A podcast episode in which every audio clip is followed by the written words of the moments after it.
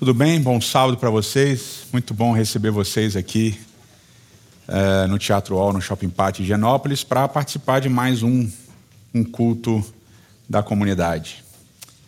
Está numa série nova que a gente começou semana passada. A série chama Excluídos, Incluídos e trata basicamente é, dessa dessa dinâmica bíblica de que Deus elege uma família, elege um povo, mas Ele traz é, algumas pessoas que estão aí para fora, excluídos, outsiders, para não somente serem abençoados, mas também abençoar o seu povo, abençoar os seus eleitos. A gente falou semana passada sobre os primogênitos que foram descartados, né? Ismael e depois Esaú. E hoje a gente vai continuar um pouco nesse núcleo familiar, falando um pouquinho da família de Jacó de algumas dinâmicas complexas, né? É, Jacó, quando enganou seu irmão, enganou seu pai também, ele foi embora, foi para a terra da família da mãe dele, e chegando lá, e a partir de então, Jacó passa a ser enganado por todo mundo, né? Ele vai ser enganado pelo sogro, vai ser enganado pelas esposas, vai ser enganado pelos filhos, e até o final da vida dele, basicamente, Jacó é enganado por todo mundo. Mas chegando lá, ao ser enganado pelo sogro, ele acaba se casando com as duas irmãs. Ele se casa com Lia ele se casa com Raquel. E aí tem toda uma dinâmica familiar envolvendo Lia e Raquel, tem uma disputa entre as duas para terem mais filhos de Jacó, para terem filhos de Jacó. E o texto bíblico, então, ele fala que ao ver que Lia era desprezada, Deus abre o ventre de Lia e ela passa a gerar filhos. E isso mantém uma tradição é, bíblica de que as matriarcas de Israel eram é, inférteis, né? Sara, Rebeca e agora Lia e Raquel. E Lia então dá é, luz a quatro filhos na sequência: Simeão, é, Rubem, Simeão, Levi e Judá. Judá é o quarto é, dos filhos, dos primeiros filhos de Lia. Depois Jacó tem dois filhos com a serva de Raquel, depois mais dois filhos com a serva de Lia, depois mais dois filhos com Lia, e aí só então é, Raquel vai gerar o seu primogênito, que é José, e depois de um tempo vai gerar o caçulinha da família, que é Benjamim. E essa dinâmica é interessante porque, a partir de Gênesis capítulo 37, quando o texto bíblico diz assim: estas são as, a história, esta é a história de Jacó, essas são as genealogias, né, a descendência de Jacó. Aí vai começar a contar a história de José no capítulo 37. E a partir de então até o capítulo 50 de Gênesis, apenas dois personagens principais vão aparecer liderando as histórias. José é um personagem principal importante, ele comanda a maior parte da narrativa de Gênesis 37 em diante. E nós temos o outro personagem principal, que é Judá, o quarto filho de eh, Lia com Jacó. E a primeira história, a primeira história ali descrevendo quem era José, no capítulo 37. José era o preferido do pai, ele lembrava muito a mãe na sua aparência, era muito bonito. Jacó trata ele com uma deferência, com, uma, com um carinho, um amor maior do que ele trata os irmãos e faz para José uma capa e, e tudo. E os irmãos, por causa disso, não gostavam muito de José. Né? José era claramente o preferido do pai dele. Mas, além disso, Jacó é, os irmãos José, eles, eles tinham um outro problema com José, porque José ele tinha um, um pequeno defeitinho, ele gostava de contar para o pai as besteiras que os irmãos faziam. Né? E os irmãos tinham, ele era meio dedo duro, e os irmãos tinham uma certa raiva dele. Então, em determinado dia, quando José levou comida para os irmãos que estavam cuidando do gado do pai a uma certa distância, os irmãos o veem de longe e falam assim: vamos matar esse cara. Né? Os irmãos, a família se dá muito bem, né? uma família tradicional brasileira é, vamos matar o nosso irmão. E aí Rubem, o mais velho, fala assim, não, que isso, matar é pesado, não sei o que lá e tal. Vamos jogar ele aqui dentro de um fosso aqui, vamos ver o que a gente faz com ele. E Rubem queria salvar José, e ele se afasta um pouco dos irmãos, e aí Judá, né, o quarto filho, ele tem uma ideia, fala assim, por que, que a gente, ao invés de matar, a gente não vende ele como escravo? E aí ele vai sofrer pra caramba, né, o mimadinho do papai, agora vai sofrer como escravo por aí, a gente ainda ganha uma grana, e aí a gente né, arma um esquema para mentir para o nosso pai, e eles fazem isso. É, mergulham a, a, passam sangue na capa que José recebeu do pai, e aí José é vendido como escravo. E de Gênesis 38 em diante, a gente vai ter esses dois personagens principais, Judá e José, como protagonistas. A história de Judá começa no capítulo 38 dizendo: E desceu Judá dos seus irmãos, ou seja, Judá desceu e se afastou dos seus irmãos. E a história de José no capítulo 39 começa: E desceu José para o Egito, por ter sido vendido por seus irmãos como escravos. E o verbo é o mesmo, é o verbo yarad, é o verbo descer. Isso é muito curioso, porque quando você se afasta da terra prometida, você sempre desce. Então Judá desce e aí José também desce. E a partir daí, obviamente, as histórias são bem diferentes. E a história de Judá, que é o nosso foco hoje aqui, é uma história um pouquinho bizarra. Né? José se afasta dos seus irmãos, ele vai morar com os estrangeiros, ele faz um amigo, Irá, o Adulamita, e aí diz o texto bíblico, numa sequência muito rápida, que Judá viu uma cananita, filha de um, de um indivíduo chamado Shua, ele viu, ele tomou a mulher, ele se deitou com ela e ela lhe gerou filho. E o primeiro filho, Judá dá o nome, o primeiro filho se chama Er, ou em paulistês, Er. Né? Ai mais Resh, ok? Esse é o nome dele, Er. E aí, beleza, na sequência, a esposa de Judá gera outro filho, e aí ela mesma dá o nome desse filho de Onan, ok? E na sequência ela dá o nome do terceiro filho também. O terceiro filho se chama Shelar ok? E ela dá, o nome ela dá o nome de dois filhos, do segundo e do terceiro, e Judá dá o nome do primeiro. Mas do terceiro filho, diz o texto bíblico que Judá nem estava por perto da família quando ele nasce. Judá estava numa cidade chamada Quesiv. Quesiv vem da raiz casav, que significa falsidade ou engano. Então Judá não está com a sua família quando nasce Shelah, o terceiro filho, mas ele está na cidade da falsidade ou do engano. E aqui o texto já dá uma, uma leve né, indicação do que vai acontecer na história. Né? O cara não está com a família dele, mas o cara está na cidade da falsidade e do engano. Na sequência, Judá então arranja uma esposa cananita para o seu filho. E aqui é uma parte interessante da história, porque em Gênesis capítulo 24, 26, 27, 28, principalmente Abraão e também Isaac, eles aconselham várias vezes os filhos a não casarem com cananitas. Aí Judá não só casa com uma cananita, como ele arranja uma esposa cananita para o filho mais velho dele, e a esposa se chamava Tamar. Er, ou Er, era tão ruim e tão mal que Deus o mata. E aqui vem um detalhe interessante. O nome Er, Ain, mais Resh, Er era mal. Em hebraico, Ra. Resh mais Ain. Então tem uma inversão aqui, né? Er era Ra e eles usam as mesmas letras. Er, que é uma inversão de mal, era mal. Ou seja, não era inversão coisa nenhuma, ele era muito mal. E aí Deus o mata. Dá para ver que ele não era flor que se cheirasse. Não é sempre que Deus faz isso, mas no caso desse indivíduo, Deus o matou de maneira fulminante. E aí Judá então chama o seu segundo filho, Onan, e ele fala para Onan: Onan, é o seguinte, o primogênito morreu, agora você precisa cumprir o seu dever de gerar filhos para o seu irmão. Então era um costume da antiguidade, daquela região, quando o primogênito morria, você tinha que suscitar descendência. Os irmãos mais novos tinham que suscitar descendência para ele, porque tinha a ver com herança. Né? O primogênito é aquele que carrega o nome da família, etc. e tal, vai gerar herança do pai, vai dividir, vai carregar o nome da família, etc, etc, etc. Ou não, obviamente, não fica feliz, porque se ele suscitar descendência para o irmão mais velho, é a descendência do irmão mais velho que vai ficar com a maior parte da herança. Então Onan resolve bolar um esquema.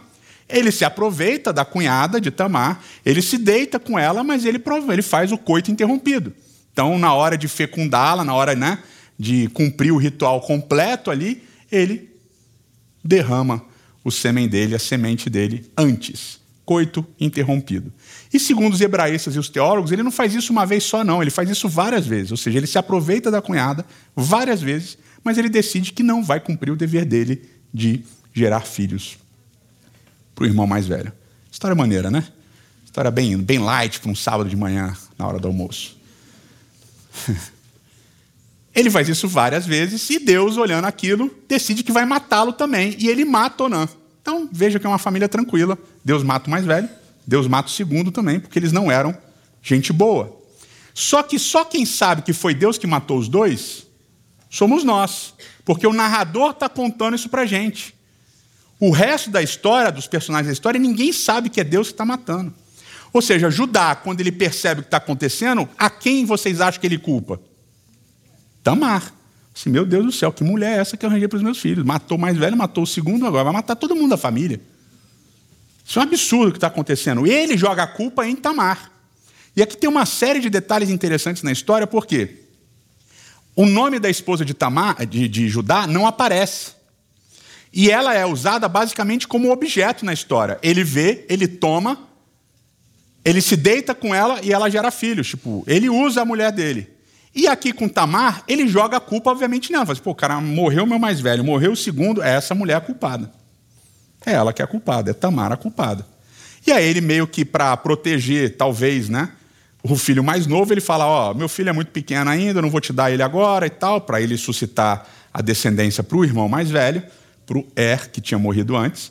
Fala, vou, espera ele com, chegar na idade. Só que passa o tempo, ele chega na idade e Judá não resolve o problema. E aí o texto bíblico diz que a mulher de Judá morre.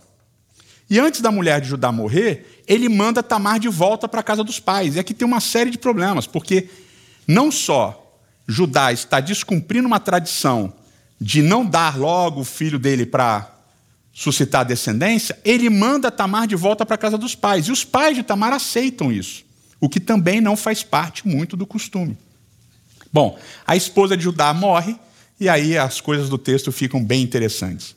Que diz que ele passou ali uns diazinhos de luto, e aí depois ele partiu para uma viagem com um amigo dele, o Adulamita Irá. Uma viagem interessante. O Irá é meio aquele amigo do bar, né? aquele amigo da, das noitadas, né? Aquele amigo quando você quer fazer besteira, você liga para ele e tal. Esse era o Adulamita Irá. Tamar fica sabendo da história. Tamar fica sabendo da história. A gente não sabe como, mas ela fica sabendo da história. Ah, morreu minha sogra, meu sogro está sozinho e partiu para uma viagem com um amigo dele, com a Dulamita. Já sei, e essa para mim, de todas as bizarrices da história, é a maior delas. Tamar tira as roupas de luto, e aqui tem um, um negócio de de peso e medida muito interessante, porque Tamar já está há anos viúva. E ela ainda está usando as roupas de luto. Judá, a esposa dele, morre, que gerou três filhos, e ele rapidamente sai do luto para curtir a vida. E Tamar sabia que ele queria curtir a vida. Porque o que ela faz? Ela tira as roupas dela de luto e ela coloca a roupa dela de, de festa, de passeio, como disseram, né? Uma roupa de passeio, para né, ficar mais arejada. E ela coloca um véu e ela vai para um lugar determinado que ela sabe que o sogro dela vai passar. E ela está na beira do caminho, com um véu, com uma roupa de passear. A parte bizarra é essa, ela sabia que ia funcionar. Porque Judá vê ela, Judá a enxerga, pensa que ela é uma prostituta, a palavra hebraica zoná, leva ela para algum lugar, se deita com ela. No final, ela fala: e aí, e o pagamento? Ele fala: putz, esqueci a carteira. E agora, né? O golpe da carteira, esqueci minha carteira, e agora, como é que eu faço? Tal. E aí Tamar fala, e Judá não sabia que era Tamar. Judá fala: oh, vamos, não sei como é que a gente faz, eu esqueci minha carteira, e aí, e, e tal. Ela, não, Tamar fala: é muito simples, você me deixa o anel do seu dedo, que era aquele que ele assinava os documentos, você me deixa o seu cordão e você me deixa o seu, casado, o seu cajado, e está tudo resolvido. Né? Deixa aí seus documentos. E aí, quando vier o pagamento, eu devolvo seus documentos. Judá sai, vai embora. Conta a história para um amigo dele, o Adulamita, mano, você não sabe o que aconteceu, eu deitei com uma mulher maravilhosa e tal, mas esqueci a carteira e tal, agora tem que pagar a mulher, só que eu não quero voltar lá, né? Porque vai que alguém me vê e tal. Então faz o seguinte, procura a mulher lá para mim, ela ficava em tal lugar, etc e tal. E ele vai lá e não encontra Tamar e volta e fala pro, pro Judá, fala, Judá, olha, aquela prostituta, e ele chama da palavra Kedachá. A palavra Kedachá se refere a prostitutas rituais, prostitutas que trabalhavam nos templos para os deuses, no ritual de culto. E Judá não, não corrige o, o Irá, não corrige o Adulamita. Ele diz, não, beleza, não achou, tudo bem, então deixa quieto e tal, tal, tal. Para mim, o mais bizarro da história é Tamar saber que o sogro dela tinha esse costume. O que ajuda muito a gente entender talvez uma possibilidade do porquê Judá não estava com a família quando nasceu o filho mais novo. Ele estava onde? Em Quesiv, a cidade da falsidade do engano. Ou seja, ela sabia que o sogro tinha um costume de procurar prostitutas. Ela sabia, inclusive, onde, porque ela se veste e fica onde ele ia passar. E ela sabia que ia dar certo que Judá ia aplicar o golpe da carteira. Porque é o golpe da carteira que faz com que o plano dela funcione. Porque Judá fica sabendo que Tamar está grávida três meses depois. Os motoboys de treta amam esse tipo de coisa, eles já saem correndo para levar as informações. E aí Judá fala: manda Tamar vir aqui e nós vamos matá-la. A tática de Tamar, perfeita. Ela não vai, obviamente, ela continua na casa do pai com a roupa de luto e ela simplesmente manda o anel de Judá, o cordão e o cajado. E ela fala assim: Olha, o pai do meu filho é o dono dessas coisas. Eu acho legal. No, no, primeiro culto também foi assim. Eu olho para alguns e alguns estão assim arregalados, né? Essa é a família tradicional bíblica, né? Família bíblica muito tranquilas, né? As famílias fantásticas, nada tudo dá certo, não funciona bem. Tradicional, tradicional. Tamar sabia do costume do sogro, que para mim é bizarríssimo. Ela arma o esquema, o esquema funciona e agora Judá diz: Olha, realmente essa mulher é mais justa do que eu, porque eu não estava planejando dar meu filho mais novo para gerar filhos, e aí ela fez, armou essa circunstância. Então, ela é muito mais justa do que eu. A história em Gênesis 38 termina com Tamar gerando dois filhos. O primeiro, o mais velho, acaba morrendo um tempo depois. Mas o mais novo se chama Pérez. Esse Pérez vai reaparecer em dois momentos no livro de Ruth. Ele é da genealogia de Boaz, que é da genealogia de Davi. Ele vai aparecer novamente, Pérez, em Mateus capítulo 1, como genealogia do próprio Jesus Cristo. Uma nora, Tamar, se deita com seu sogro, numa situação em que ela é descrita como uma prostituta, e o filho dessa relação entra na genealogia dos reis. Um incesto promovido por Tamar, uma cananita, uma mulher cananita, gera Pérez, que vai fazer parte da linhagem que vai dar origem ao rei Davi, que vai dar origem a Jesus Cristo. É para fazer a gente pensar um pouco, né? Sobre várias coisas. A primeira delas é para fazer a gente pensar nas questões éticas e morais, porque eu acho que todos nós aqui, 100% das pessoas aqui, até aquelas que não têm idade nem para ouvir essa história, que está na Bíblia, vão concordar que ética e moralmente essa história é muito, bizarra e muito errada. Tudo na história é estranho. Não tem nada na história que você fala assim, ah, isso daqui é legal. Não tem nada. Nada é legal na história. É tudo bizarro. Tanto é que eu tenho certeza que a maior parte de vocês ou nunca leu essa história, pelas carinhas de assustados, de alguns, ou nunca ouviu um sermão sobre essa história. Porque barra é pesada. Para mim, a segunda história mais barra pesada de Gênesis. Ah, tem uma que eu nunca contei para vocês, talvez nunca conte, que é a de Ló e das filhas dele, mas isso é um outro episódio.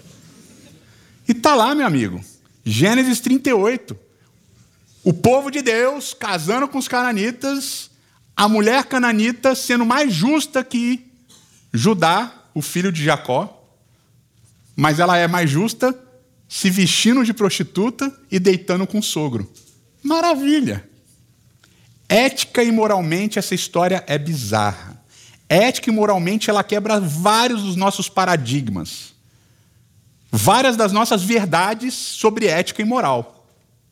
E ainda assim, Deus abençoa essa mulher. Abençoa o filho dessa mulher. E ela entra na genealogia do rei Davi. E ela entra na genealogia de Jesus Cristo. O que, isso ensina para a gente? Que os nossos conceitos éticos e morais, os nossos conceitos de justiça, como diz o profeta Isaías, são realmente trapos de imundície. Porque Deus vê para muito além da nossa ética e da nossa moral.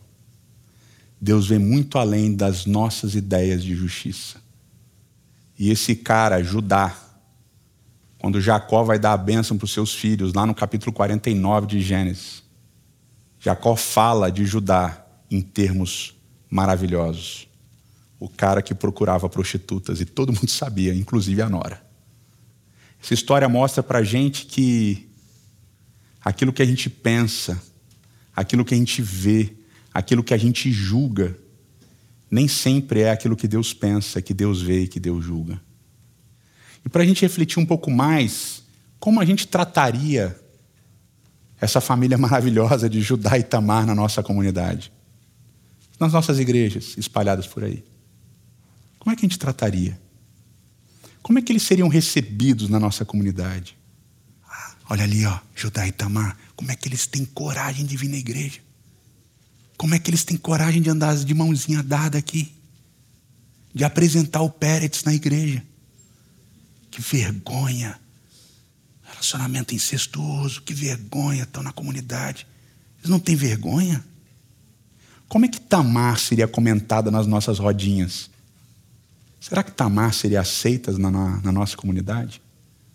Quais seriam os nossos juízos sobre esse relacionamento e sobre essa circunstância? Para fazer a gente pensar que realmente aquele verso que a gente gosta de citar, Jesus fala, Jesus menciona, citando Samuel, que o homem vê a aparência, mas Deus vê o coração. E nesse caso ele viu o coração mesmo, porque as aparências são péssimas mas é para a gente levar isso de verdade para o fundo do nosso coração, para o fundo da nossa alma, e para mudar as nossas perspectivas sobre como a gente trata e lida com as pessoas. Eterno nosso Pai e eterno nosso Rei. Senhor, muitas vezes a gente é tão apegado aos nossos conceitos de ética, de moral e de justiça, a gente é tão preso àquilo que a gente pensa, que a gente acha, que a gente vê que a gente esquece que o Senhor está para muito além de tudo isso. Que a tua graça e o teu amor enxergam, veem, pensam muito mais e muito melhor e muito mais profundamente do que a gente. Senhor, quantas tamares existem por aí? Quantas tamares que são discriminadas e vítimas de preconceito porque a gente julga como pessoas sem moral, sem ética, pessoas profanas pessoas sujas. Quantas tamares existem por aí que recebem o nosso desprezo? Mas quantas tamares, Senhor, ao longo da história o Senhor abençoou, cuidou e derramou a tua graça sobre elas? Porque, Senhor, dessa tamar da Bíblia veio o próprio Filho de Deus, Jesus Cristo, o Verbo encarnado por isso, Senhor, nos dá olhos, nos dá coração, nos dá mãos e pés dispostos a amar, a acolher e a julgar menos. Porque quando nós julgamos, infelizmente a gente julga com os nossos preconceitos e com todas as nossas limitações. Por isso, Senhor, nos dá os teus olhos, nos dá o teu coração, nos dá as tuas mãos e os teus pés para que ao invés de vermos tamares, prostitutas, injustas, infames, que nós possamos ver tamares amadas por Ti, abençoadas por Ti e compartilhadoras da Tua graça com toda a humanidade. É o que nós te imploramos em nome de Cristo Jesus. Amém.